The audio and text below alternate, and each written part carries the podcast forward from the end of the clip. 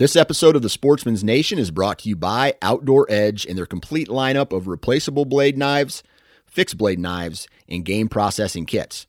Now, we've all been there before, trying to field dress your wild game with a dull knife. This is where Outdoor Edge really steps in. With the razor safe system, you can have a brand new razor sharp blade with just the push of a button. No more dull blades and no more problems processing your wild game. To check out all of the products from Outdoor Edge, visit OutdoorEdge.com. And at checkout, enter the discount code NATION30. That's N A T I O N 30 for 30% off of your purchase. This is the Nine Finger Chronicles podcast, brought to you by Vortex Optics.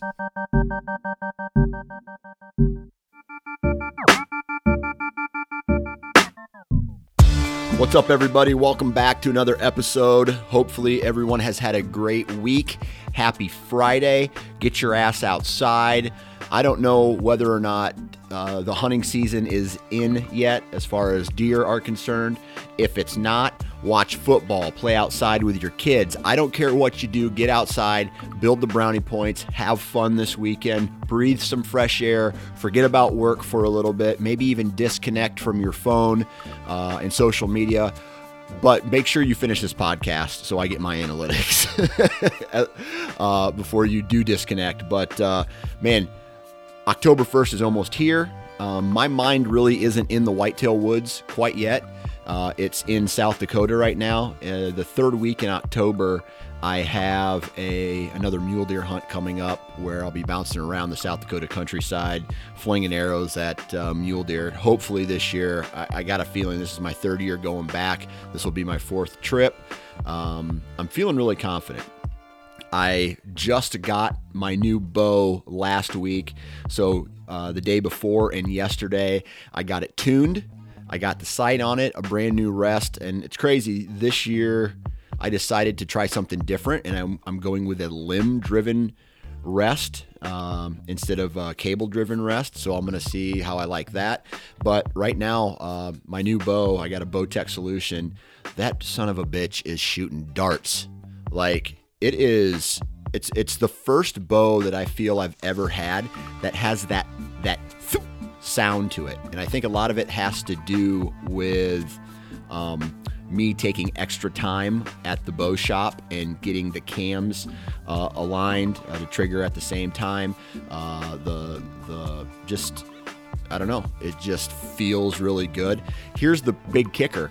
Uh, this summer, when I was testing out bows, I was testing out you know 29 inch draw lengths, and the bow shop where I was doing a lot of my shooting at, the guy looks at me and goes, Hey, dude, you're not a 29, you're a 30 inch draw. And I was like, Well, I've always shot a 29 inch draw. He goes, No. So he put me in a 30 for the first time ever, and I was able to just stretch out a little bit more. And I felt it felt completely different.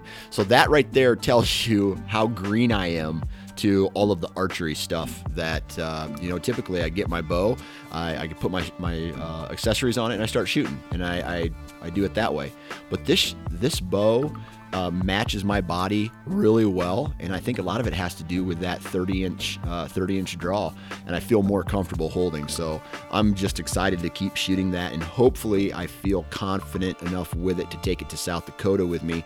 I'm telling you right now, if I don't feel uh, confident with that bow in the next three weeks, which I there shouldn't be any reason why I shouldn't, I should just shoot it and shoot it and shoot it. Um, I'm gonna take my prime uh, with me, but uh, I'll definitely be ready with that new bow by uh, the Iowa whitetail season. So anyway, I have uh, I have that going for me. What else? Today's episode, right? We're going to be talking with returning guest Justin Zarr. He's kind of a regular customer on this uh, podcast. So recently, there's some hot topic. One of the hot topics is YouTube demonetizing certain YouTube channels that revolve around hunting. Uh, Seek One, I think, uh, got demonetized a while ago. They're pretty big. Some of the other uh, major hunting focused YouTube channels have been. Um, have been demonetized as well. And that's what we're talking about today. We kind of break down why they think, why we think they're doing it, um, if it's something that's going to last, uh, if it has to do with their advertisers, a whole bunch of just really uh, interesting uh, talk. Uh, Justin wrote an article about this on the bowhunting.com website that you should take uh, check out as well. But uh, we basically revisit that article in this podcast. So a lot of uh, a lot of interesting talk, and it, it it's it seems to be how everything's going these days. It's like, well, we'll we'll let you show hunting on our podcast, but you can't show the kill shot you can't show the recovery of the animal, and you can't show processing the meat in the field. So it just imagine watching a hunting video of a deer walking in, it fades to black, and then it's just an interview of the hunter at the end. And I'm sorry, but in my opinion, it, that just doesn't work for me. Uh, so I would not consume I would not consume that content. Uh, I, don't, I don't know what it is about uh, not showing everything uh, that is important to me, but it is, it is it is important to me. So I don't know if I like that or not. Anyway, we talk about all that all that in, in today's episode. But before we do it, dude, we got to do three quick commercials, and I'm going to tell you this: new bow, same arrows, same broadheads. WaspArchery.com. Okay, wasparchery.com. Check out the their lineup of mechanicals and fixed blades. Um, I put my Jak-Hammers back on on my arrows, and on this new bow, I'm not going to shoot any field points with this new bow. I mean, it's already the. I mean, it's already the. Uh, I mean, hunting season's close enough, so I'm not even going to put field tips on these arrows. I'm going to just tune my bow and arrows to my Jak-Hammers and dude, I'm telling you right now, Jak-Hammers destroy whatever they hit. Period. Uh, I love it. Huge, huge blood trail. Um, even in marginal shots, which we don't try to take, we don't encourage, but they happen in real life. Uh, a lot of destruction, really good blood trails, and uh, that's why I like using Wasp archery. And those heads are made in the USA, so that's why I like them. WaspArchery.com. And then we have Vortex Optics, title sponsor here. Again, you go out when I when I went out to Nebraska, um, it, the deer were moving in the first 30 minutes of light and the last 45 minutes to an hour uh, of light. So the importance of good optics in that in those scenarios where it, you're in low light conditions, my spotter and my binoculars needed to be quality, right? And Vortex Optics provides that type of quality. They per, they also provide their VIP warranty, which if you haven't taken an advantage of that yet, it blows my mind why you would not buy from a company who is willing to if if you break, it doesn't matter how you break it. If you break your optics, you send it into them, they fix it for free and then send it back to you.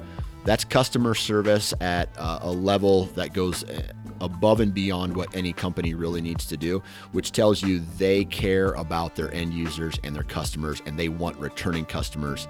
They want lifetime customers. Uh, so go check out all of their optics at vortexoptics.com.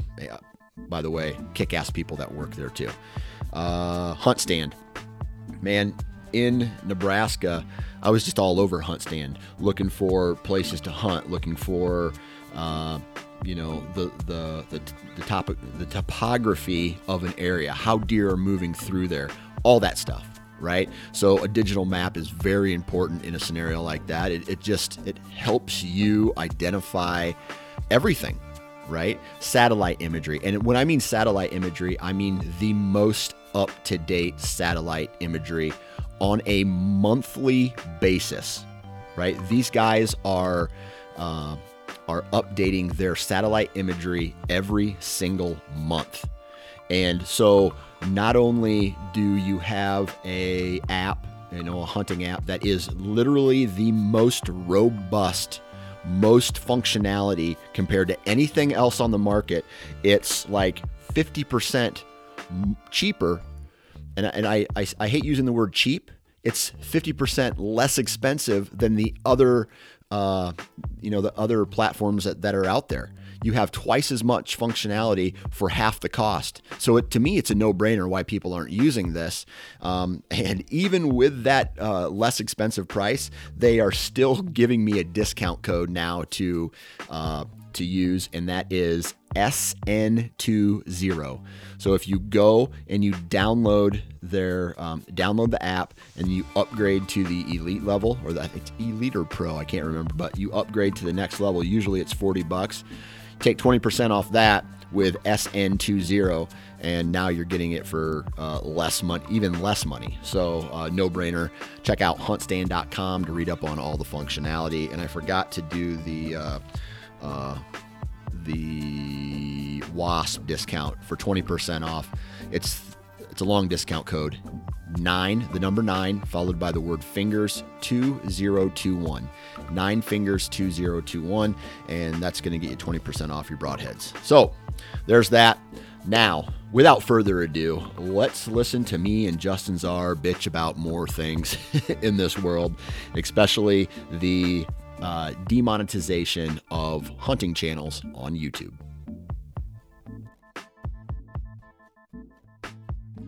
Three, two, one. He's back. Ladies and gentlemen, Justin Zarr. What's up, dude? What's up, buddy? I feel like I was just here. We just talked not that long ago, but here we are again. Here we are. And I do want to apologize for, uh, like I told you 11:30 this morning is when we were going to record. It is now 11:45. Big delay on my part. I was pooping, so I oh. apologize. Oh. Well, that's an important part of any daily routine, so I understand. Especially, Sometimes it runs long. Yeah, especially at our age, right?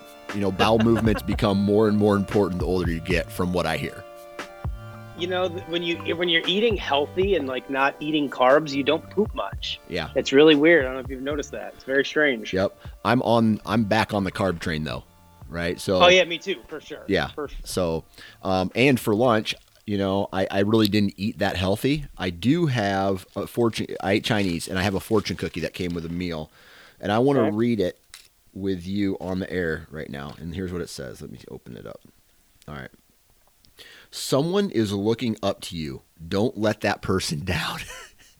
that person is me, Dan. Don't let me down. So I, I instantly think of my children on this, but for some reason I, I don't have a feeling any of the listeners of the, this podcast really look up to me. It's almost like just like what I was doing. Well, I got about 20 minutes to take a shit, and uh, I'll see what old Nine Fingers has to say today. don't sell yourself short. there's some there's some person out there listening to this that's looking up to you. Okay. Maybe. As strange as that may sound, and as misguided as that person may be, they do exist.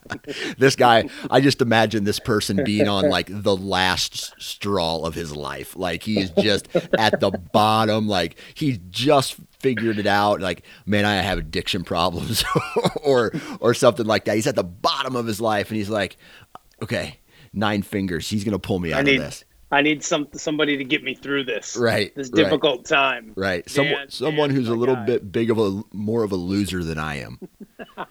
That's how I inspire people by being a bigger loser than them. So so when somebody thinks like it could always be worse, they think of me. oh man, I love starting. I, I love.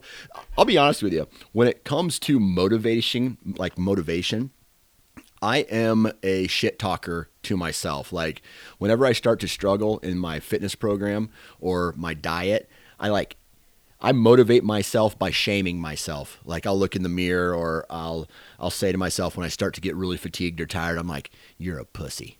Uh, you're oh, a, I do the same thing. You're Come a on, piece of shit. Yeah. So that's that's how I motivate myself, and at work too. I, I motivate myself by, you know, when I oh maybe I got a podcast and it's late and it's like almost midnight and I want to I want to push it off to from a Thursday to a Friday let's say uh, I'll motivate myself by looking in the reflection of my computer and saying you're a piece of shit Johnson there's other people out there who are working twice as hard as you and they're to make it and you're not and I'm like yeah okay, that's right. You know, I'll do it. I'll do it. You know, and then I'll. I don't know. I don't know if that's healthy or not. it doesn't matter if it's healthy as long as it works, Dan. Yeah, these days. these days. All right. So, first question I have for you, all right, before Yeah. we get into the main topic is do you have cell cameras out right now? Yes. Okay. What are they showing you? Jack shit. Jack shit. That bad. Jack shit. Yeah, you know, it's weird. I, I don't know. I just maybe I have them in the wrong spot. I mean, I'm not. I mean, getting plenty of deer on them. Just Yeah. nothing exciting right now. To be honest with you, I'm missing a few bucks that I was hoping to have shown up by now. So, uh, yeah, I mean, a lot of does, a lot of young bucks. I mean, we've had really weird weather lately where it's been like really hot Yeah. and then now we're it's getting cooler again and some rain and stuff so i mean if if cell cameras have shown me anything in the couple years that i've used them it is more obvious than ever how the weather patterns dictate deer movement Really? you know a lot of times you, you put a trail camera out right and you let it sit for a couple months and then you go back and you check the pictures and it's like you can't remember from day to day what the hell the weather was doing unless maybe it snowed or something right when you're looking at those pictures you Yeah. don't remember if it was hot or a cold front and often like the temperature on the picture is usually never right from what i can tell i don't even know why they put the damn thermometers in these cameras um, but what I can tell you is like when we get these little warm ups, like we had earlier in the week, it was damn near 90 degrees on Monday. Like my cameras are dead. Like I'll get a picture here, a picture there, and like after using these cameras for a few months, I have a, a baseline of like when I wake up in the morning, like how many pictures should I have on every given camera? They kind of like have like a cadence or a bit of a pattern to them. And then when it gets warm, everything's dead, dead, dead, dead. And then like last night, we had a cold front move through, and I woke up this morning and sure as shit, buck here, buck here, buck here, more pictures. It's like it's like they flipped a switch, and all of a sudden, I got a lot more pictures on my cameras. Man. And like I said, I think that's so much easier to notice when you're getting data in real time than when you get it three months later and have to try to go back and figure out what was Yeah. happening at that point. Yeah. My information is showing something different. It's crazy. Like everything that you just said. Your information is clearly wrong. Sorry to have to break the news to you this way. the deer on your property are dumb and they don't know what they're doing. They're, they didn't get the memo. But it's crazy. Um, you know, last week when it was warmer than it is so far this week, I've uh, I've gotten way more pictures of deer moving right at that last light, and then something happened this weekend, even on this cool down uh, starting yesterday. I'm it, it's kind of slowed down for me, but most of the movement was nocturnal right? So the same deer, Sure, yeah. the same deer are showing up in a 24 hour period. Um, last week, I had what I would, I guess, I would consider my first shooter buck on cell cam show up. So he's he's working that last 10 minutes of light nocturnal and then he's coming back through this little gate opening uh, in the mornings as well somewhere around like the 4 4.30 a.m and uh, he's a, a beautiful nine pointer I, i'm guessing low 150s uh, but that's the only deer right now that I'm even interested in shooting. Uh, and other than that, it's nothing but does and like basket racks. So Right. uh, I, I don't know. I it's always it's always I'm always interested to see what's moving on other people's properties. And so on this property that you, what's the food water cover scenario where you have your cell cams? Um, let's see, food. That's where most of my cameras are at right now is on food because I mean they're just there from summertime. Yeah. So it's possible that the patterns are changing a little bit. Mine are mostly on beans or on uh, food plots or on bean fields, which are now pretty well brown. I mean, they started picking beans Yeah. here around my house this past weekend. I saw farmers out picking beans.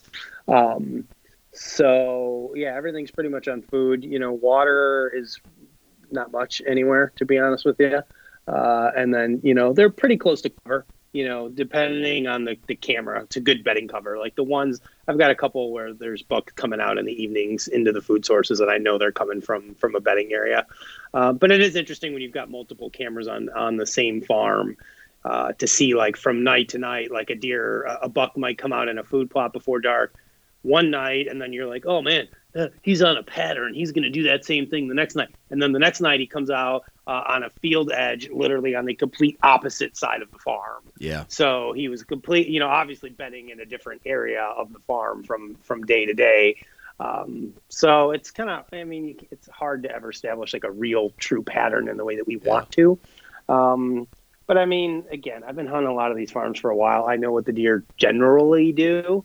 I know what the general movement pattern is, and then every year it's just kind of trying to hone in on how an individual deer or that group of deer that's there at that particular time is moving that pattern just a little bit one way or the other you know maybe depending on acorns or, or crop rotation or something like that. Like it, the general movement seems to remain the same from year to year then you just kind of have to fine tune based on those other factors. If yeah. a tree fell down or somebody put up a fence or you know something along those lines. Yeah yeah, I'm my uh, most of my movement, which surprised me this year. You know, so that derecho came through eastern Iowa and knocked down a ton of corn. Right. So I thought this um, when they when they picked it that they were going to put in beans this year, but they went corn on corn on this farm, which typically the corn means the deer aren't in there. They, they start coming in to the farm at about the late September timeframe. But they've been here all summer and they've stayed. So relative, right. you know, there's there's there's a couple shooters that haven't really um, uh, showed themselves yet. I'm sure they're in the area. They're just not coming through this particular uh, gate crossing. But there's but typically on a corn year, there's not much movement until it's picked and then the you know they, they start heading out into the fields to eat but this year i'm quite surprised by the number of deer who are still on the property so uh, that's that's a yeah. positive now yep. next question is as you get older right we're both in our 40s now um, where does the excitement level is is it still there throughout all the years or like for me right now uh, i'm not even i'm not really even fired up about whitetails quite. I mean, I'm excited, but I'm not like fired up excited if that makes sense. Yeah. Well, uh, considering the fact that I'm leaving tomorrow morning at 5 a.m. to head to Colorado to go elk hunting, yeah, white whitetails is like the last thing on my mind right now. You know, I'm checking my cell cameras, and I don't have a lot of deer that I'm personally excited about chasing. I got a couple that I would like to shoot. Like I said, I got a few that I'm still waiting with bated breath to see if I get pictures of them again. Um, so my personal level for of excitement for deer hunting probably isn't what it used to be. But again, I'm going elk hunting, so that's kind of taking precedent right now. And then, you know, to be totally honest with you, I'm more excited about taking my son hunting again yeah. this year. You know, partially because like we're not waiting on like a four year old or older deer to shoot, so there's a lot more targets for us to go chase. And there's a couple nice two and three year olds that showing up on camera that I'd love to have him shoot. So like I'm I'm really looking forward to to that, you know, and spending a decent amount of my time with him this fall. I think my youngest guy kind of wants to tag along at some point. My daughter might even want to tag along. So um, we might hop in a ground blind, you know, a bunch of us at, at some point in time just to get them out in the woods and experience that. Yeah. So I'm probably more excited right now, anyways, for that. But I mean, there's no denying, dude. Once the last, you know, 10 days of October comes and we start getting those frosts and those cold fronts moving through, like you know, my level of excitement will rise to the level that it always does. But I'm probably just a little bit more tempered these days as I'm older, right? No yeah. need to get all jacked up and excited now when I'm probably a month away from the good stuff. Yeah, yeah, that's a fact. All right. So you recently wrote an article on uh, bowhunting.com about how YouTube has been demonetizing hunting channels uh, across their platform. So yeah. why don't you give us a high level synopsis of what your uh, of what your article is about, and then let's break it down. Sure. Um, so let's start at the very basics, right? YouTube in general, and I think most people are going to understand this. But for anybody that doesn't, right? You know, ask any kid these days, maybe your your kids included, what they want to be when they grow up, and they say they want to be a YouTuber, right? I mean, YouTube has taken over the attention of the younger generation far and away more than any other medium out there. My kids spend more time on YouTube than probably anywhere else, right? So right. the idea behind, you know, being a quote unquote YouTuber is you create a channel, you start uploading videos if those videos are good, you can hopefully grow your audience. Once you grow your audience, so I believe it's a thousand subscribers or more, you can then monetize your videos. You can go to YouTube and say, Yes, I want you to run ads on these videos. YouTube then takes care of running the ads on the videos for you. And the more views that you get on those videos, the more money you make from YouTube. It's revenue share, right? Right. And because YouTube is worldwide and has billions of users and an insane amount of contact, they they attract huge advertisers, right? You go on YouTube and you watch a video and you see Geico and Liberty Mutual and Tide and you know whoever. We're talking massive, massive corporations that you know are taking a chunk of what was what used to be their television advertising budget and they're putting it on YouTube and they're running commercials on YouTube videos, right? So that's kind of the, the gist of this whole thing. And now the last couple years we've seen a um, you know kind of an explosion in popularity of hunting shows on YouTube. And I think that that's for a bunch of different reasons. Like YouTube, just in general, has really blown up in the last couple of years. So naturally, like uh, the high tide raises all ships, right? So you've naturally seen a, an increase in the hunting content as well. And over the last couple of years, you know, we've really seen uh, a couple hunting channels that have that have taken off. You know, we've got a couple, you know, channels out there that are you know three four five hundred thousand subscribers which was kind of unheard of you know back in the day for a, a hunting type of channel. So um, you know in, in the channels we're talking about you know you've got seek one you've got hush you've got born and raised you've got uh, hunting public. Um, you're seeing guys like jeff sturgis chris b um, you know dudley's been around for a while. I mean obviously our channel now is over 100000 subs for bowhunting.com so you know there's you know let's say a dozen or so of these channels that are pretty you know statistically significant you know in the the youtube uh, ecosystem. And for the last couple years youtube has been um, demonetizing videos. And basically what that means is like youtube says your video is no longer suitable for our advertisers. They don't want to advertise or we don't want them advertising on your video. And they've really targeted like uh, the gun community has been hit really, really hard. Like there is almost zero advertising on any firearms related stuff. But you know the the archery and hunting stuff is up until now, by and large, been spared. You know they've demonetized some videos maybe for graphic violence or um, excessive like blood and guts type of things, or maybe if you're gun hunting, like. But it's been sporadic. It hasn't really affected everybody, and a lot of these guys you know have been able to make a pretty significant amount of money right? When you get to that three four five hundred thousand subscriber level where your vi- videos are getting hundreds of thousands or millions of views like you can make a, a, real amount of money like to the point where that can be your real income for your business um, or for yourself. So that's kind of like setting the stage to where we've always been. And hunting content you know by and large has been fine to put on on youtube. Well what happened was it appears that sometime in the end of July, YouTube updated what they call their ad friendly guidelines. And basically, what this is, this says like these, this is the type of content that we will allow people to run ads on and therefore make money on, right? It's a series of guidelines and it goes over everything from like violence to you know money ponzi schemes hate and speech. just like s- scams hate speech you Yeah. know like it covers everything right and uh, they updated it very specifically in July to talk about hunting videos. This this update was very specific to hunting videos and saying that they will no longer allow monetization of any video that shows any sort of harm inflicted on an animal by a human being, you know, purposefully, which includes shooting them, right, with an arrow or with a bullet.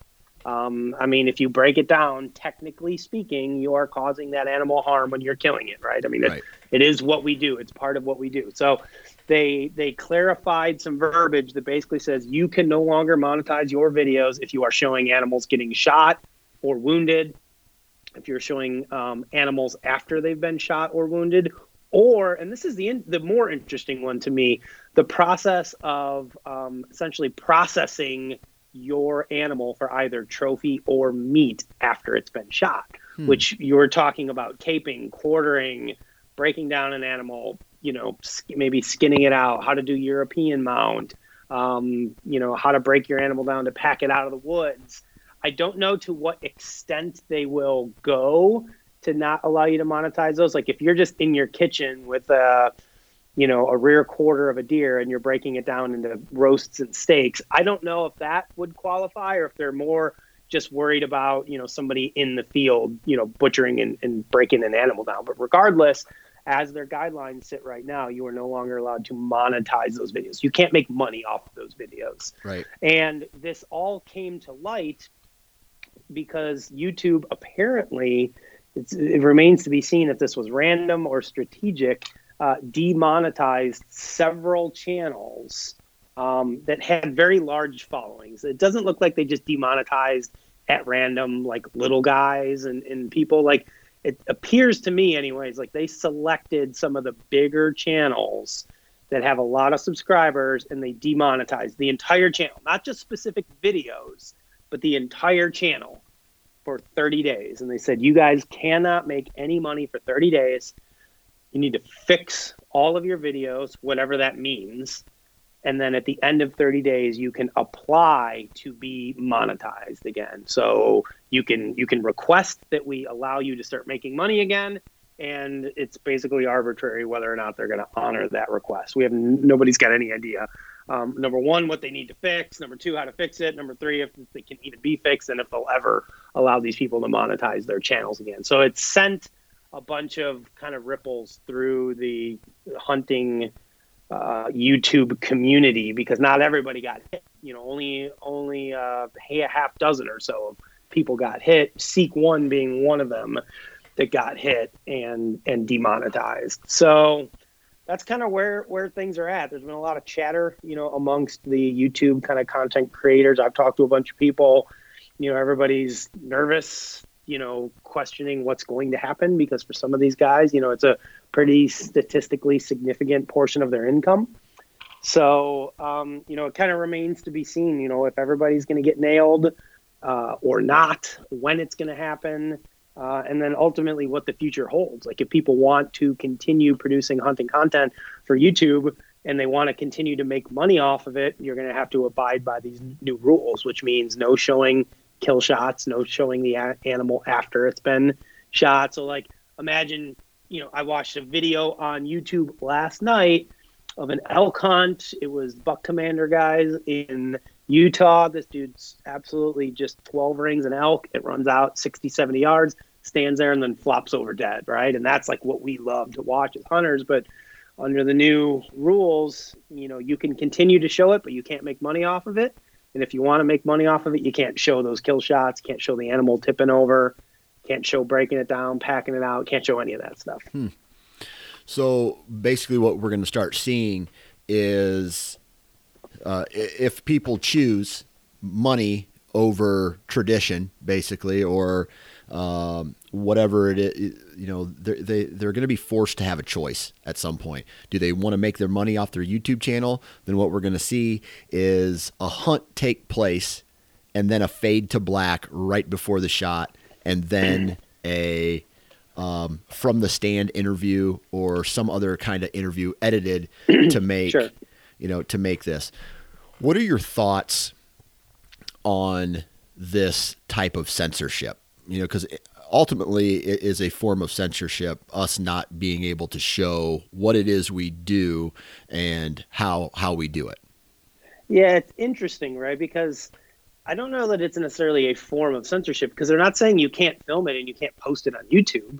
They're just saying you can't make money off of it, which is maybe a sly roundabout way of censoring mm-hmm. the content without outwardly censoring it because if you remove the monetary incentive from it you know there's sig- significantly less incentive for people to do it um, so i think it's it's just a, there's so many moving parts to this and so much to think about that's not apparent on the surface um, so I don't know exactly how everybody's going to end up handling this and what they're going to end up doing. Because I think it's easy to say like, well, you have a choice between you know, are, do you value making money more than you value making content? And it's like, well, everybody values making money, like it's their jobs, yeah. right? I mean, if Apple, you know, or whatever your biggest, you know, platform is that people listen to this podcast on, let's just say it's Apple Podcasts or Spotify, right? If they came out and said, we're not going to allow you to talk about certain things anymore, like, are you willing to dig your heels in the sand and say, screw you?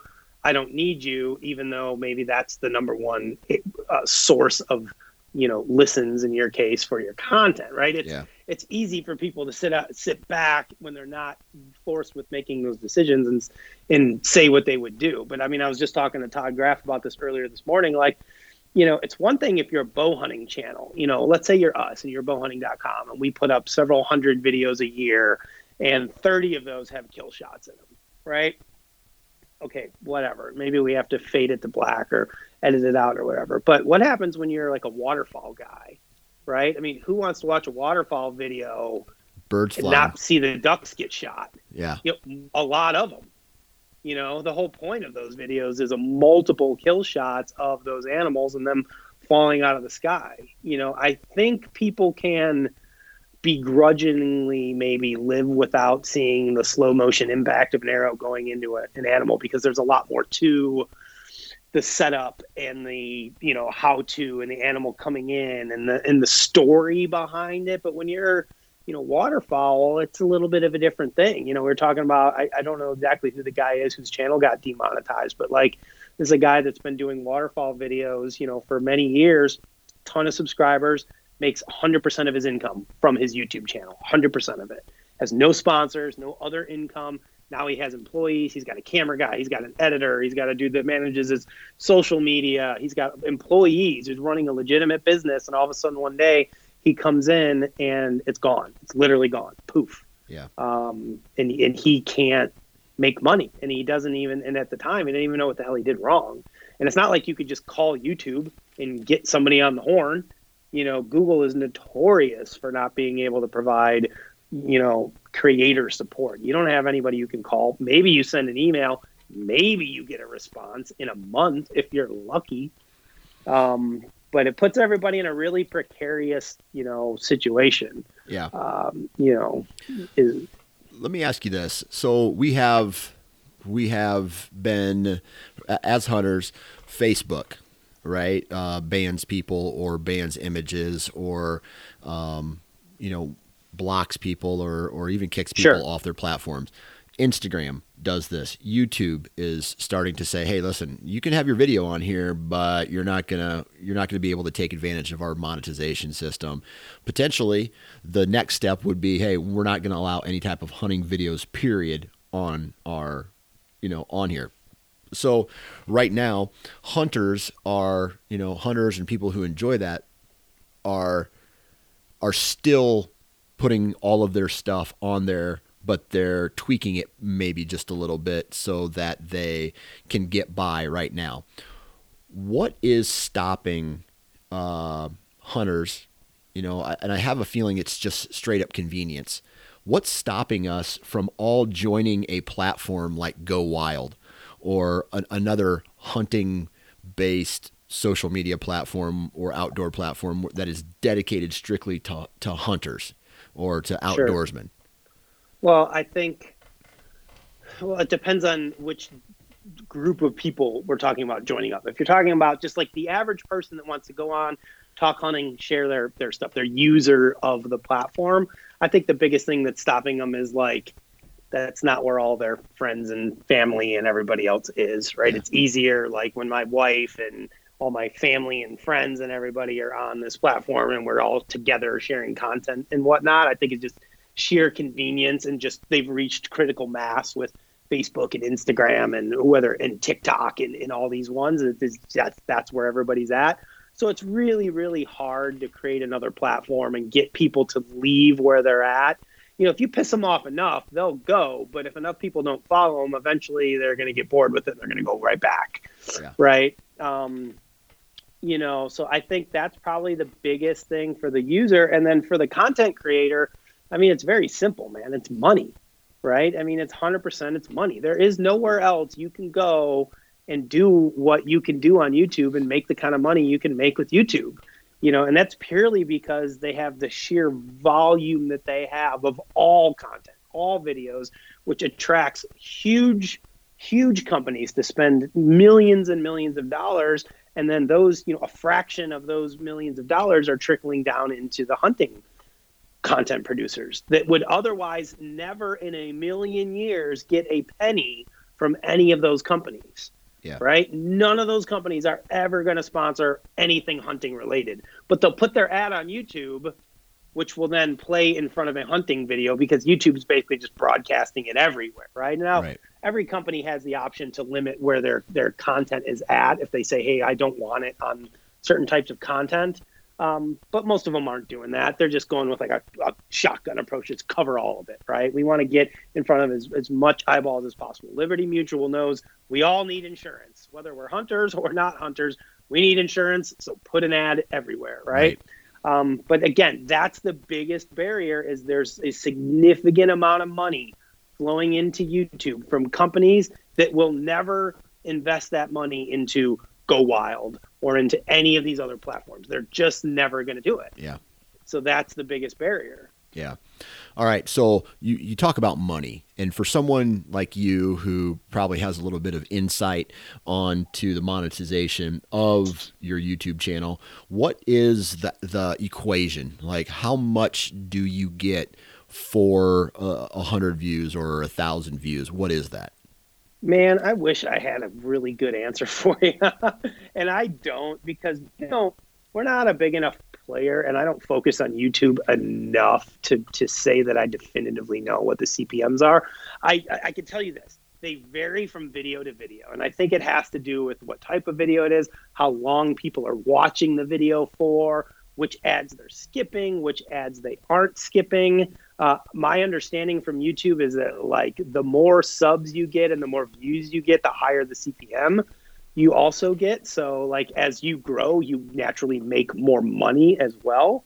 Um, so here, I'll, I mean, dude, I'll, I'll try to log into my uh, YouTube account real quick, and I could probably just tell you, you know, what some of the typical CPMS. I think we're seeing like four to six dollar CPMS, something like that. Like, dude, it's not much you know so i mean you're talking and that and when i say cpm i say like cost per thousand impressions so Yeah. for every thousand views your video gets let's say you're making six bucks right so i mean even if your video makes a hundred thousand views maybe you make what does that work out to be 600 bucks something like that for a hundred thousand views on a video like you need to really get a lot of views in order to get it to be any sort of statistically significant amount of money Yeah.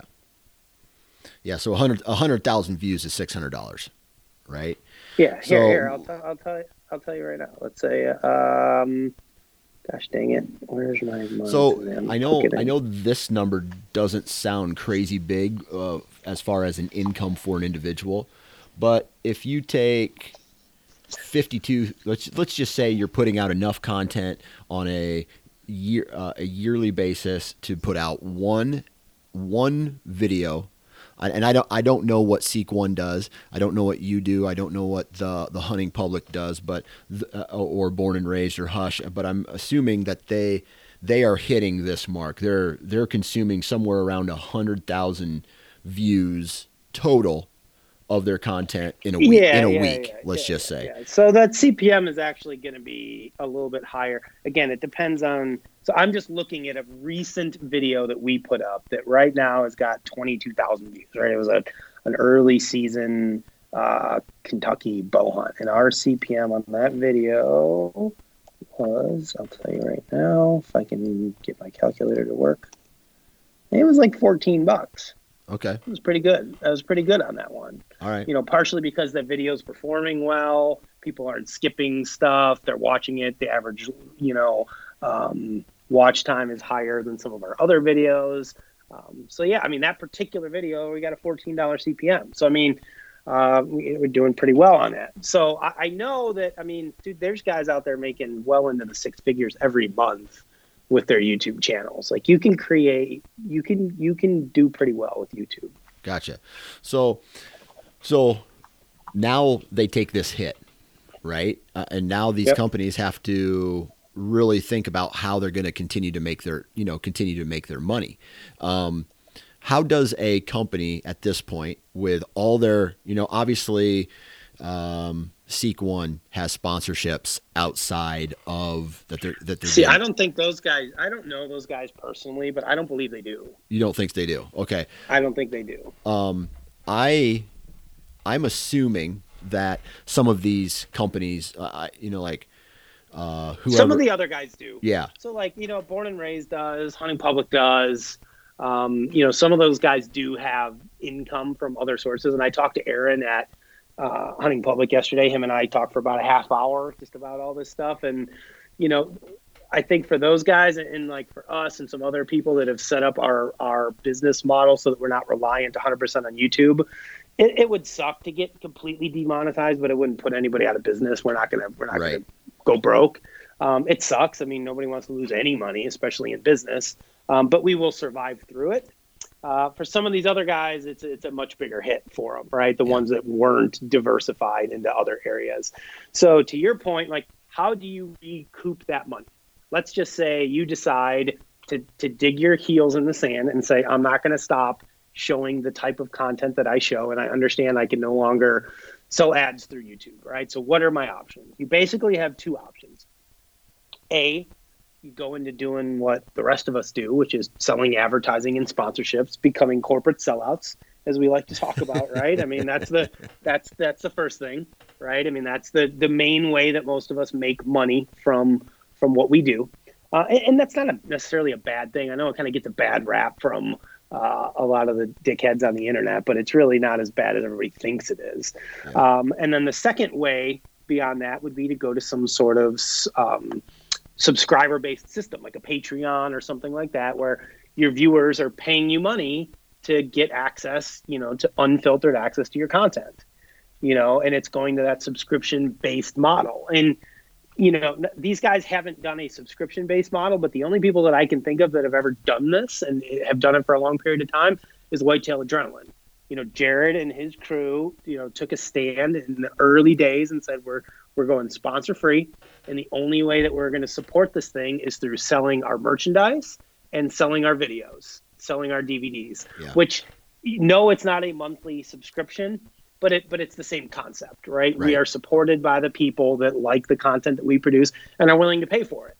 They're really the only ones that I know of that are doing that model, you know. And then when Hunting Public came along, they basically took, you know, Jared's model, which was the public land, run and gun, aggressive, fun, you know, which was successful in its own right, and they just took that model and put it on YouTube, right? And then instead of people having to pay money for it, they got it for free, but then they were supported by YouTube ad revenue, and then as they grew, I'm sure they were able to go out and you know sell sponsorships and, and have other forms of revenue.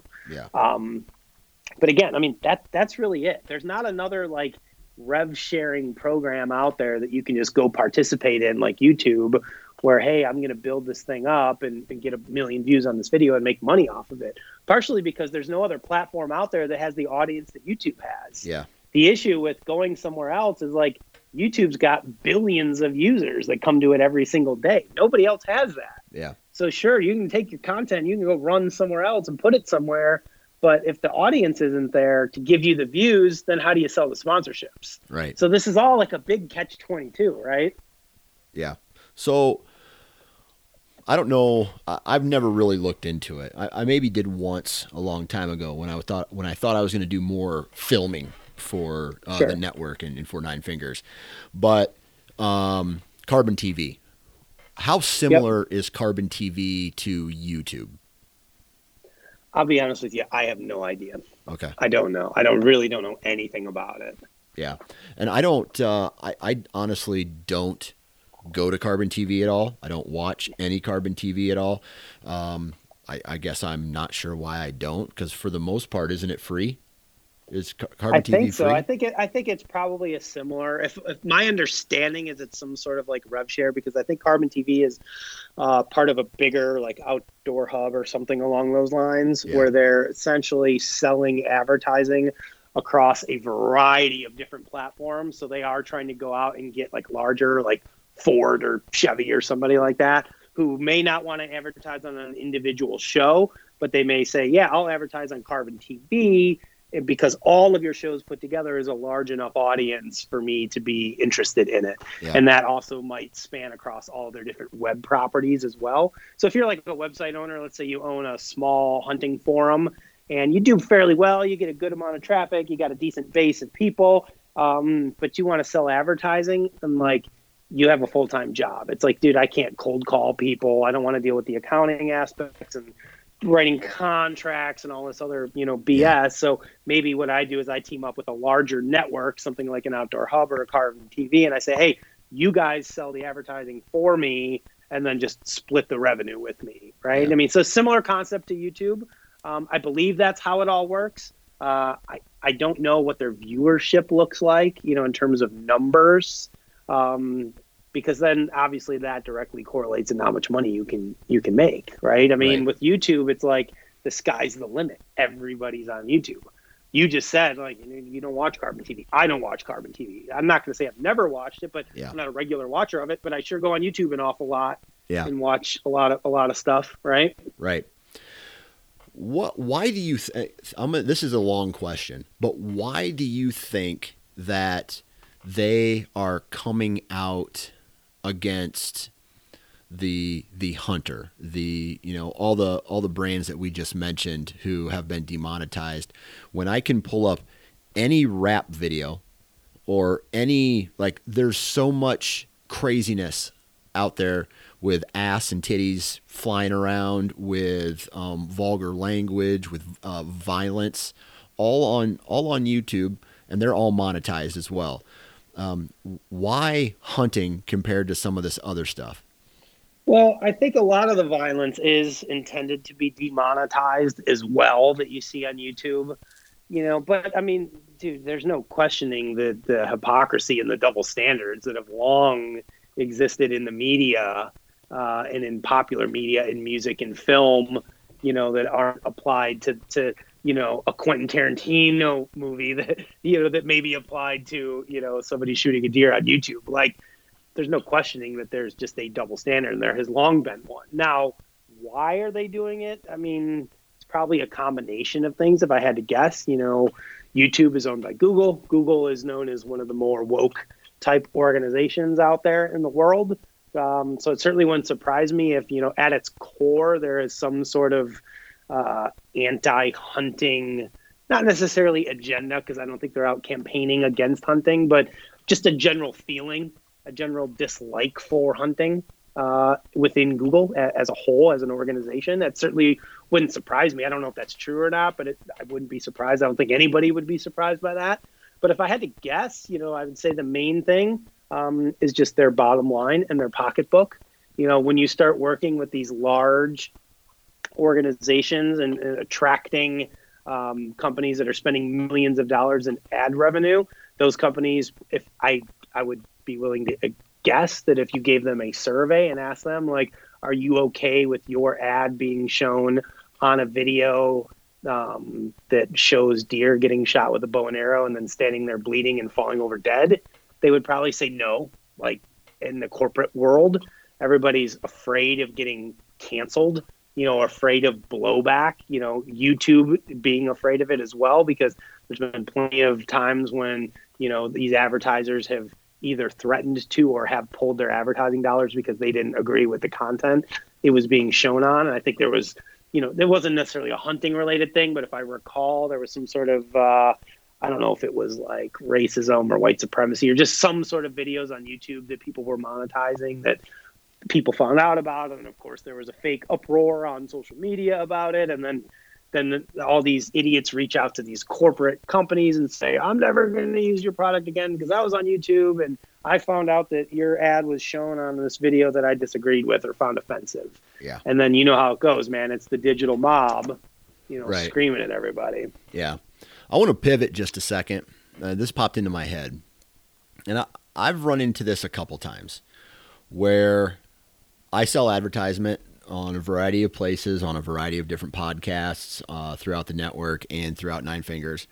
And I send my media kits in, you know, like my my document that has all my analytics on it. I send it in. I communicate with people from you know these marketing departments or or um, uh, people who are founders or owners of the company and whatever.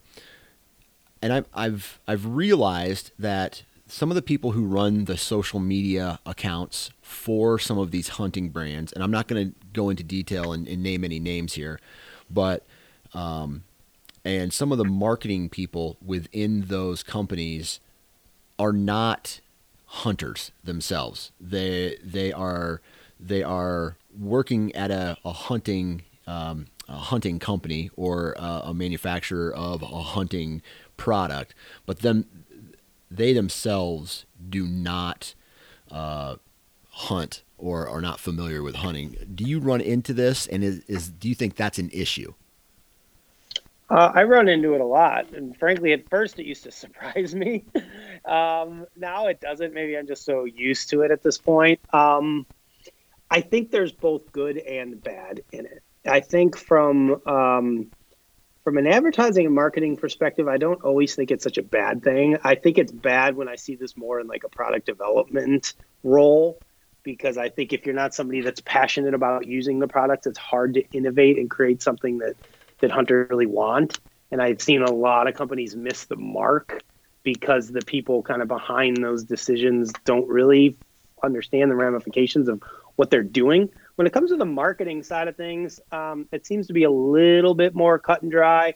Uh, a lot of times it does help to separate the passion uh, that we all have for hunting from the job aspect of it when making marketing decisions because a lot of those decisions are made based on like return right it's i mean it's roi it's spreadsheets it's you know what do i put in versus what do i get out um, so sometimes like i understand some of the decision making process and why you would want somebody in that position that isn't so emotionally tied into their work.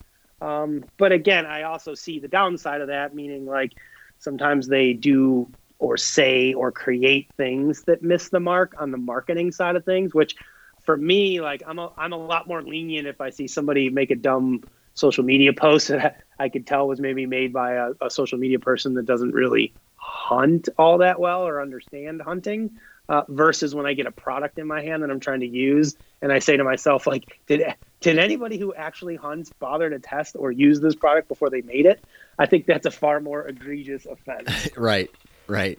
Yeah, that's crazy. Yeah, man, I, I just, I don't know.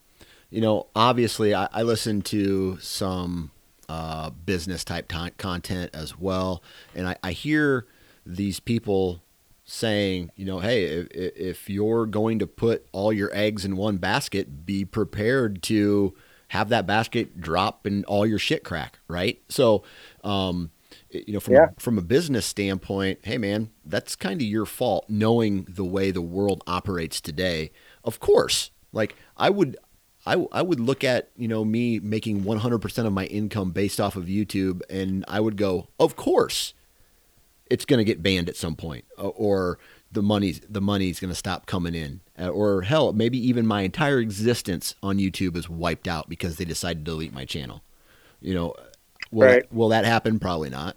But what I'm getting at is, um, you like hunters in the business have to think about that right now because it is. I mean, there have been some pretty big accounts, um, not necessarily taken away uh, off of the, you know, but um, I was at the POMA conference uh, in uh, uh Franklin, Tennessee this past uh, spring. And or was it yeah this summer. And there was a guy who used to work at facebook there. And he said to us there is definitely a button or a uh, someone can go into the background of a um, behind the scenes of a Facebook page or an Instagram page and click uh, a reduce visibility, meaning your your your Facebook page or your Instagram page is not going to get the same or have the same visibility as other pages that are out there because of the content that you're putting out. Um, sometimes people even get you know 30 day bans or they're banned for a long period of time or even permanently based off of the content that they put out. So um, there is another uh, th- that's another example of how these these companies are in 100% control of you if if everything you do is off social and other people's platforms. Sure. Yeah, and we've you know, so talking when I say we, we here bowhunting.com, yeah. like we we realized this a long time ago. Right. you know, which was part of the reason that we never really put many of our eggs in the YouTube basket. And there was a, you know, there's a, a part of us, right, that's kind of pissed that we missed what we considered to be kind of the window because you know we felt like we were you know pioneers of creating this content and putting it online and youtube was just never really on our radar partially for that reason right? Because we knew we weren't in control of it and we didn't want to invest our time into building up something that we had no control over and that could be taken away from us at any minute right? Um, so like part of us were like damn all these other youtube channels like we've been around forever. They got more subs than us and you know whatever. But you know at the same time we also have to recognize we were focusing on building our own platform our own network something that we were in control of and that had real value you know uh, you know a youtube channel you know for the, all the value that it has in the intermediate like time being can be taken away from you and there's nothing you can do about it you know and and i know you say like for some of these people like maybe poor planning on their end but for some of those people also like they never got into this hoping to be a YouTube star or right. thinking that this, this was even they just started a YouTube channel because they wanted to they liked making content all you all of a sudden one thing leads to another. Before you know it you're making a million bucks a year off of YouTube and you're like shit I could do this as my full-time job. There's plenty of people that do it. It's in the news all the time.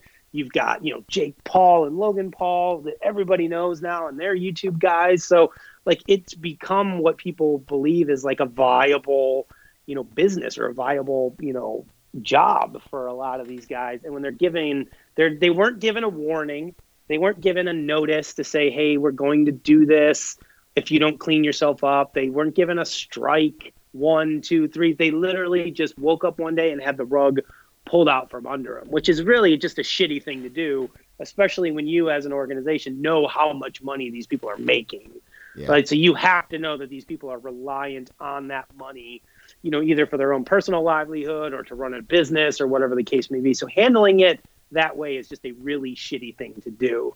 Um, but back to, to what you were talking about and the diversification and the Facebook and Instagram, like you're 100% right. Like we all suspect that behind the scenes they can throttle your reach if they don't like what you're doing. They'll never come out and publicly say it, but we all kind of know like that's that's happening. I mean, dude, I look at our own Facebook page for bowhunting.com. We have almost a half a million likes on our page, and our average post re- reaches 20 or 30,000 people.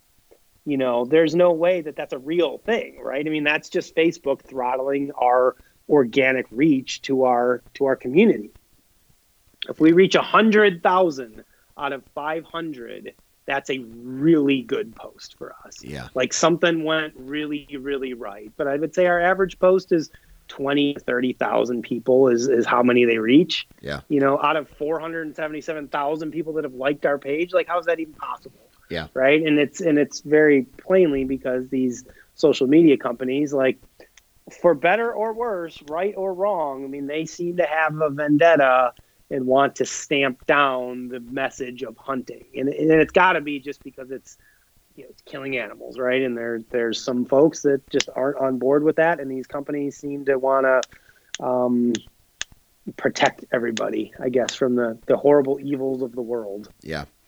Yep, uh, it, it's crazy, man. Uh, and I, I, I honestly think that my my uh, Instagram page has been that that reduce visibility uh, button has been on on my uh, Instagram page because I not only are my numbers way down from I want to say six months ago, but like the not I was on this awesome trend of gaining, you know, hundreds of followers in a month, like hundreds of followers a month, and then all of a sudden it just flatlined, and it was right around the time that I got my account got hacked. I don't know if you remember that last last year, where um, something happened and someone started posting ISIS stuff on my on my Instagram page, and they blocked it and cut it down. And luckily, I got in contact with the right people who had connections at Facebook who were able to get me back door uh, and get me my accounts back up and running. So. Right uh, I got very lucky there. But since then, I I have my everything's just slowed way down. uh, as far as Yeah. my, my growth is concerned, and, and it it sucks, man. Yeah, I think there. I think there's a couple things going on there. You know, ever since Facebook bought Instagram, there's been a lot of talk about them doing the same thing with Instagram that they did with Facebook, which was allow for almost an unmetered amount of organic growth, right? So when we were on our ramp up to half a million likes on our Facebook page, like it was it was nonstop. I mean, it was hundreds of new people a day with like insane organic reach and just like dominating. And then all of a sudden, one day they just cut it off, and it wasn't just us; it was, it was kind of everybody. Um, and then they said, and then all of a sudden, the little boost your post button showed up next to your post, right? So I mean, ultimately for them, it was a way to start making money. Like, hey, we're going to allow you to get all the see what all this is. It's like a, they're like a drug dealer. They give it to you for free, get you addicted to it. Oh, you're reaching all these people. This is great. Now people are selling advertising. Hey, I can reach 200,000 people with one post. Pay me 500 bucks and I'll do this or whatever. And all of a sudden, one day that gets cut off. Boom, it's gone. And now you want to still reach those same 200,000 people. Well, guess what? Put in your credit card and hit that boost post button, and, and there you go. So I think Instagram's following kind of the same trajectory. So there's a period of time where we're seeing really large, almost unmetered growth of Instagram accounts, and then you know that's going to taper off, slow down, and eventually stop. Uh, and then they'll want you to pay, you know, for growth is what uh, uh, essentially will happen. So it may be tied to the hunting thing, it may not be, um, but ultimately for them, it's just a way to to make money. Like everything comes back to the same thing, a way to make money. Everything. Yeah. Yeah, I'm doing some math here. I, I my daughter watches this YouTube channel, um, and I just kind of Google searched how much money this lady's making from a chair uh, in her bedroom. Uh, so, so there's that. Um, she's making she's making roughly two point eight million dollars a week, Woo! if I had to guess. Well, Let, let's let's just drop that down a little bit. Hang on. Two million dollars, two million dollars a week she's making. Yeah. Does that- money. Does that make does, does that even make sense? Times fifty two, I mean, a hundred million a year. Hundred million a year. I don't know. And that's is the that possible. That's I based off of a very conservative CPM, um, a hundred million dollars a year, and that's the twelfth rated, the twelfth rated, uh, the number one rated YouTube channel. I, I'm sure you've heard of this, Cocomelon. Have you, you know who Cocomelon is? Uh, yeah. it's- yeah. the nursery rhymes, they're doing 731 million uh, views a, a week. So, So I know, I know uh, that number. It's got to be high, but I mean, it, it's because I know, I believe the top YouTube earner in 2020 was freaking Ryan from Ryan's World. yep, he's Right, um, with the he's actually He's like- Like 11th. 30 mil. Is he like now? Because yeah, I know like him, Mr. Beast, like those guys are making somewhere in the 20 to 25 million a year yeah, range. Dude, perfect, 23 million. Like it's freaking crazy, dude. It's crazy. Yeah. I don't know, man. Anyway, Preston, my kid watches this kid 19 million. 19 million bucks, Preston. yeah, Uh, they get that from playing videos, video games. Blip, Blippi. Yeah, You watch Blippi. any Blippi? Yeah, yeah. Big, big Blippi fan. Did you you ever heard about the Blippi? I guess one day he um this guy, I think he was at a bar drinking with his buddies and he's just like I got to do something different and that's what he did. A- And that is now how he makes his living. He's like, "Oh my god, look at this. This is a ball pit. Let's jump in the ball pit." Yeah. hey, kids. My kid would sing the, the excavator song like like nonstop Yeah. from freaking my kid. So my my youngest son is he's almost five now. The first word that he could spell the letters of was Blippi's name No doubt. Because because in his videos he would like sing it and and say it B L I P P I Blippi. So my four year old like before he could even spell his own name could spell Blippi. Yeah, that's Fucking crazy. So yeah, this whole YouTube thing is, dude. It's it's it, it's nuts, you know, but I, I just don't know that there's really a whole lot that anybody is going to be able to do about it. Yeah. You know, other than essentially play ball with YouTube, try to find alternate ways to monetize your content, um, and just kind of deal with it. Like for us, you know, we've always diversified where our content is is at, and and YouTube is one of the smaller um, we get less views on YouTube than we do on our other mediums, right? So like we've kind of conditioned people like go to our website and watch it, go to our Roku channel and watch it, go to our Apple TV channel, download our mobile app, like like all of those mediums put together get more views than our YouTube. So YouTube's less than 50% of our views in cumulative for for our content and for our show. So I think what we're going to continue to do is obviously keep promoting like our own website because that's the one thing that we're in control of. And luckily for us, bowhunting.com, we're moving like a million and a half to a million and seven people through that website every year. So we have a pretty good platform to broadcast our message from. Our our social media platforms are Yeah. pretty large and active. So we've got a big email list. Like we have the infrastructure set up to be able to continue supporting what we do. And we don't really need YouTube for anything if we didn't want to do it at all. Yeah. Uh, we're going to continue to do YouTube. Um, we're probably just going to abide by the rules and see what happens.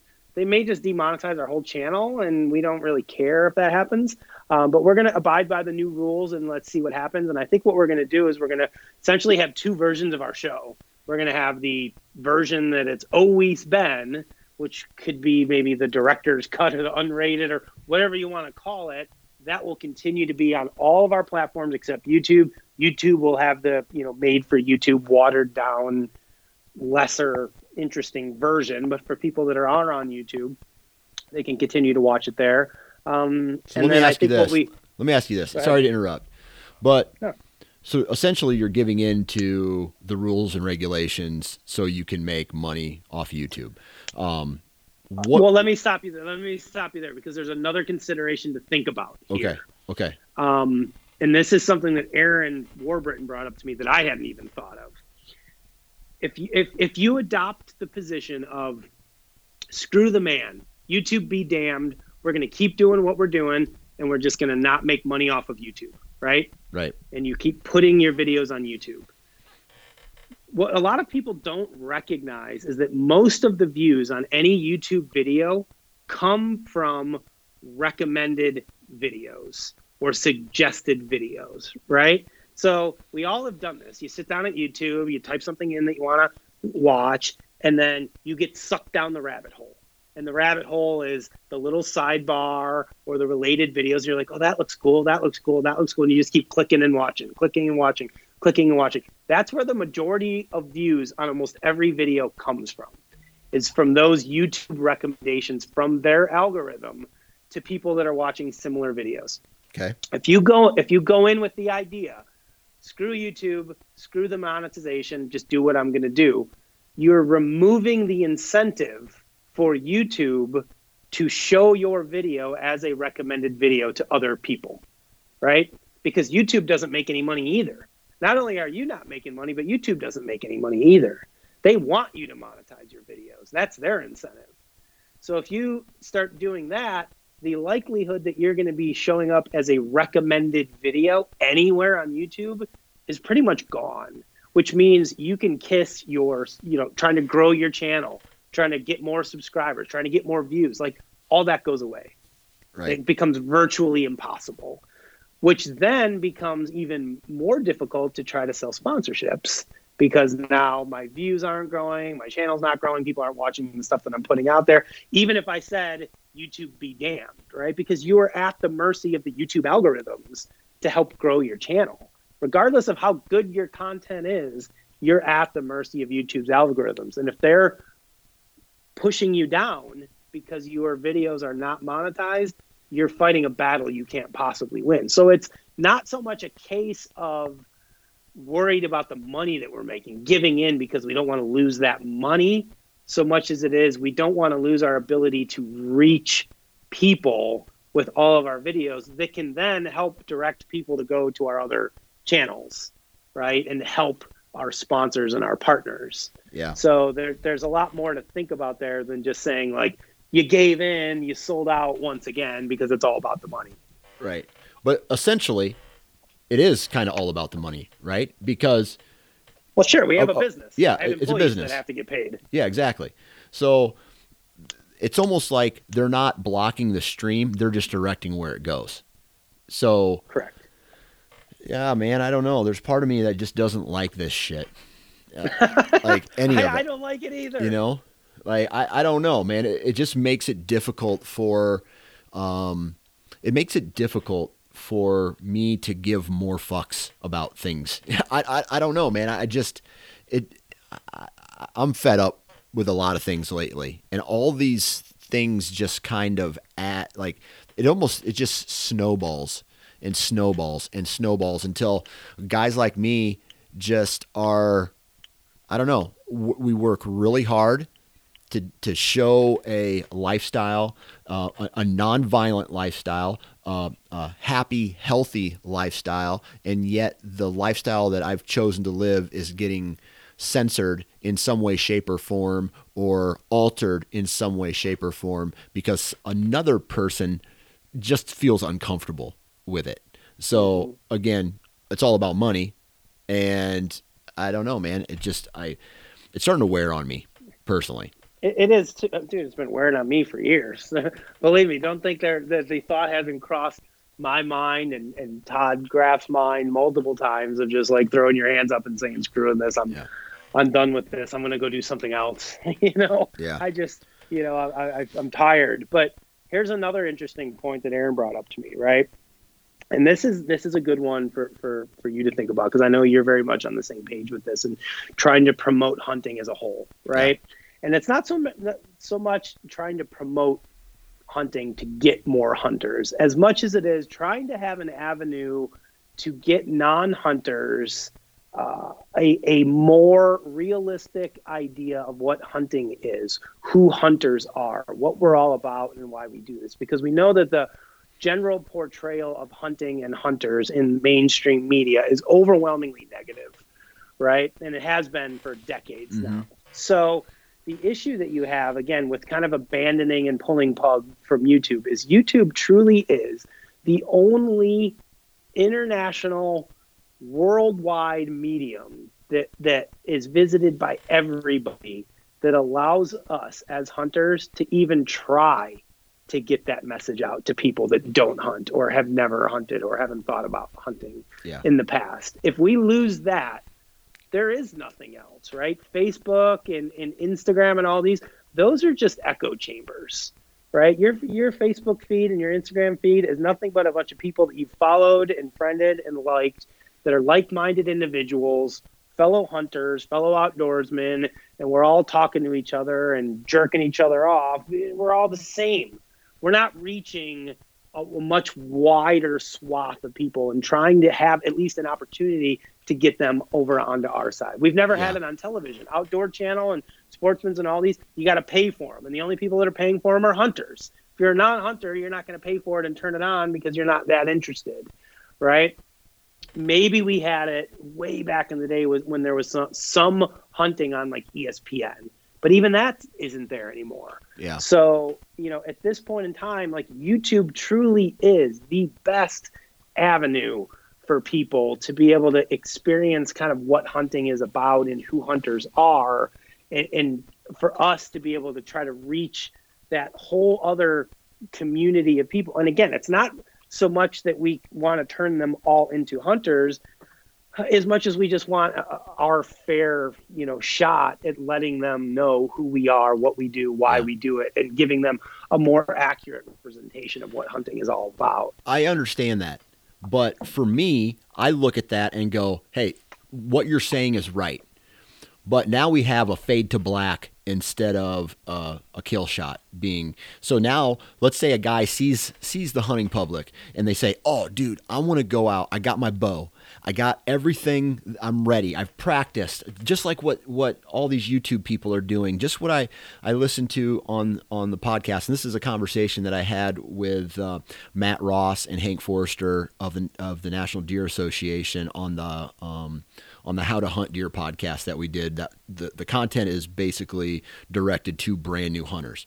So they see these videos, but it's not a it's not a realistic distri- uh, description because they put their broadhead through the lungs. Now they've they've taken the shot. They've seen this. They've never seen really a a kill shot now. Um, but now they've just done a kill shot, and this doe's hunched up, or this buck's hunched up, and he's hacking blood out of his nose, and it's this gruesome death that me and you are comfortable with because we've seen it a, a, hundred times. These people have not seen it, and so now they're taken completely off guard when the reality of the situation hits. And they're just like in shock because now that it's gone from oh man this meat just magically ends up in my freezer to i have to take its guts out. I have to do all these things to it. But i never witnessed it or saw it on i maybe just heard about it but never actually saw how it was done. And yeah it, it, but it here's the thing them. dude. I think we would be naive to think that somebody would watch nothing but censored youtube videos and nothing else before they go hunting. There's still going to be plenty of content out there for to watch for them to watch. Oh, other absolutely. avenues, other platforms, and there's still going to be plenty of uncensored content that will continue to be on YouTube. YouTube is so big with so much content; it's impossible that they'll ever get everything off of there. Yeah. You know, I, I, dude, you know who's got more than a half a million subscribers on their YouTube channel that I found the last couple days? Keith Warren. You know Keith Warren? Texas guy does Yeah. a ton of like high fence growing deer stuff. like uh yeah high fence stuff yeah yeah the high the high road with Keith Warren. is Yeah. his name. Dude, he's got a video on there the other day where he shoots a baboon right through the chest with a crossbow, and it's like it's almost disturbing even to me as a hunter. Yeah. You know, I don't. I mean, dude, he's got some of those like vile blood splatter on his on his on his thumbnails where he's shooting animals in the head, and they're photoshopping in blood splattering off of its head in the like the YouTube thumbnail, and I'm like, how in the hell is this guy getting away with this stuff? You know, and still monetizing his channel on YouTube, but then Seek One gets demonetized, who is about the cleanest, you know, Christian faith based, like just down to earth, family friendly hunting that you could possibly watch. They get nailed, but but this other Yahoo, you know, is still monetized. I, I don't know. So I just I think YouTube is so big they'll never get it all off of there. So back to my original point, like I, I think your scenario is very very unlikely to happen. Yeah. That somebody decides I'm going to go kill an animal, but I've never actually seen an animal get killed, and then they're going to freak out when it happens. Like, eh, is it possible? Sure. Is it likely? Probably not. Yeah. Oh well, just another dumbass conversation that we have to, to have to have. yeah, where you we know what I kinda- mean? Yeah. No, it, it 100%. Yes, it is. So You know, the world is just a crazy ass place. I don't know what else to say, man. yeah, It's just uh it's a crazy place. You know, to be honest with you, I'm surprised it took YouTube this long to do what they're doing. To be completely honest with Yeah. you, knowing the culture of the company, the type of advertisers they have, all that stuff, like I'm surprised that it's taken them this long to say, "Hey, we don't want kill shots in videos that have ads running on them." yeah. You know, Uh, I would I would assume that those same people would be having the conversations about what I mentioned with you know what I mentioned earlier about hey listen uh, we don't want any type of graphic sexual nudity or simulated sex acts on uh, on our on our commercials as well. Yet I have a feeling that the that that's not an issue. Yeah, well, dude, if you read through all the rules, I mean, it says it's an issue, but you got to also remember there's so much content that it's a lot of like machine AI and algorithms that's trying to rip through these videos and what, however they do it, figure out what the hell's in the video and what should be shown and not shown. So they just don't catch everything. Yeah, you know it's just a, it's an impossibility which has been one of the big knocks against youtube and why all these advertisers threatened to pull their content because their content was being or their ads were being shown on content that was inappropriate that was a clear violation of youtube's monetization rules at the time. Youtube just didn't have a good enough system put in place to catch it. So now as those systems tighten down further and further and further you're just going to continue seeing more and more people get demonetized. It started with you know, a half dozen or 10 hunting channels, you know, next week it could be 100, it could be Yeah. 200, could be everybody. Yeah. You know, it's just going to get worse. Yeah. I mean, and then going back to the, they're even the smallest of rappers or the smallest of, I don't know, these crazy, the, the crazy shit that that's on, on TV is, um, it has more followers and subscribers than a hunting channel will ever have. I don't care how big these guys get, right? And uh, they they the, the content that they're putting out still is not being demonetized. Uh, Sure. demonetized, and it just blo- it, I don't know. It, it blows my mind. Like, why us? Why why Well, hunting? it's because it's a double standard. Yeah. People don't like, a lot of folks have a problem with watching animals get shot and die. but they just do. We live in a world where that that, where there's, that people are so separated from nature and from reality that they just they just don't like it. But I did see so Seek One literally just in the last couple minutes posted a Instagram that says they're going live with Flair on his YouTube channel tonight at 9 p.m. Got an update from a VP at YouTube. He gave some interesting feedback going live on Instagram tonight with Flair to dive into all this nonsense. Yank. So I will be watching that. gotcha. All right, man. Do you do you know who Flair is and all the Googan Bros? No, No. So well, I mean, I know, got, I, I know, I understand who. Uh, I, I know what who the Googan Squad is. They're like a compilation of all these big fishing YouTubers, right? Correct. Yeah, and Flair's one of them. He's got like 2.4 million subs on his main channel, and you know, started off fishing, um, dude, when he was like 14. He's a 14 year old kid that started a fishing channel and has grown it to 2.4 million subscribers. And he likes to hunt and trap, and had a bunch of hunting and trapping content on his channel, and he literally just went and pulled it all down because he didn't want to risk getting demonetized because he's making you know six figures a month are rolling in, and he's got farms that he's bought and houses and employees and Yep. you know all the shit that you know he didn't want it to get yanked out from underneath him. So Flair eh, has done kind of some crossover stuff with the Seek One guys. So it looks like they're going going live tonight. So nine Eastern. What, what is that? Eight Central. Yeah. So at eight Central tonight, I will be tuning in, seeing what these boys got to say. I just want to say one thing, though. And maybe it's an age thing. Maybe it's a. I would never want to sacrifice my family, right? Let, let's say I made 100% of my money based off of my videos being monetized in YouTube. But at some point, you have to stand up for what you believe in, in my opinion. And at what what point is that? So this guy's really comfortable. He's got a big house. He's got uh, cars. He's got all these things that you know he has bills to pay, just like we all do. But at some point, there's there has to be a um, a message that comes across that listen, I am responsible for putting out somewhat of a truth about all of this, and I can't I can't do that. Um, because of like I can't morally do that without showing certain parts of a video. Thus, hey, I better take it all down so I can keep so I can keep the income rolling in. You know what I mean? Like Yeah, I also, I also, I think you're right. I think you're right, but I also think those decisions aren't something that you just make quick. I think the decision to pull everything down maybe was made quickly and maybe more quickly than it should have been. But the decision of what to do next, I think, is something where you have to.